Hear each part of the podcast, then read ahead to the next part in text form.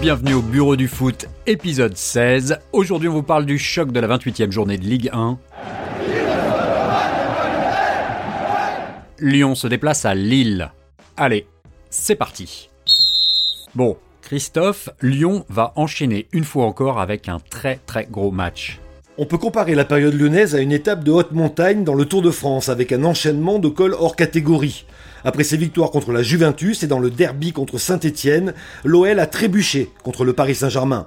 Mais les joueurs de Rudy Garcia ont livré une prestation convaincante pendant plus d'une heure. Le score final est très sévère et forcément la défaite dure à digérer pour des Lyonnais qui pensaient être en mesure d'éliminer le PSG et qui finalement s'inclinent 5 buts à 1. Lyon méritait mieux, mais encore une fois a su mettre beaucoup d'intensité et son projet collectif est beaucoup plus lisible et cohérent que celui du PSG. Est-ce que cette défaite va laisser des traces? Une fois digérée la frustration, les Lyonnais vont constater la qualité de l'heure de jeu proposée contre Paris. Une lourde défaite pleine de promesses, c'est le paradoxe de la soirée au groupe Ama Stadium. Ce revers n'aura selon moi pas de conséquences mentales. La question que je me pose concerne l'état physique des joueurs. Ils viennent d'enchaîner trois matchs de très haut niveau avec un effectif qui a peu bougé. Et on a pu constater à chaque fois une baisse de régime en seconde période. Si elle peut s'expliquer par le carton rouge contre Paris, rien ne dit qu'à 11 contre 11, les Lyonnais n'auraient pas encore plongé physiquement. On lâche rien, on lâche rien, on lâche rien, on lâche rien. Ce match à Lille, finalement, c'est le plus important. Oui, tout simplement parce qu'une défaite pourrait définitivement enterrer les espoirs d'une qualification européenne.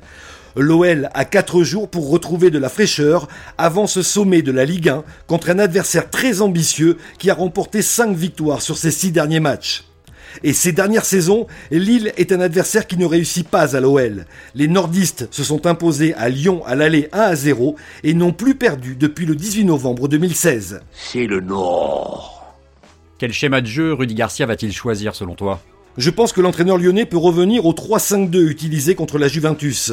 En premier lieu pour des raisons physiques, ce système a le mérite de solidifier le bloc et de sécuriser les couloirs.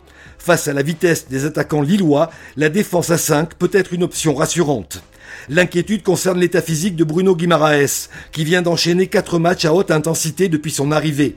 Le Brésilien est indispensable, il a transformé le collectif lyonnais, mais le risque d'un contre-coup n'est pas à écarter son état de forme sera l'une des clés du match à Lille. Après une telle série de matchs, est-ce que c'est pas mission impossible de gagner là-bas? Je vois quand même l'OL s'imposer au stade Pierre-Mauroy où les Lillois n'ont perdu que deux fois cette saison. Les Lyonnais ont l'expérience de ces rendez-vous à quitte ou double et savent gérer la pression inhérente à ce genre de match où ils sont très attendus. Une victoire à Lille serait la meilleure manière de préparer le huitième de finale retour contre la Juventus. Merci pour ton analyse. Avec le virus, on croise les doigts pour que le match ait lieu dimanche à 21h. Il sera en principe diffusé sur Canal+. Si vous aimez nos petits rendez-vous d'avant-match, n'hésitez pas à en parler autour de vous. Je vous rappelle qu'on est présent sur toutes les plateformes de podcast et qu'il existe une newsletter qui vous signale également la sortie de chaque épisode, si vous ne voulez pas nous rater. Le lien pour s'inscrire figure dans la description de cet épisode. En attendant, bon match et à très bientôt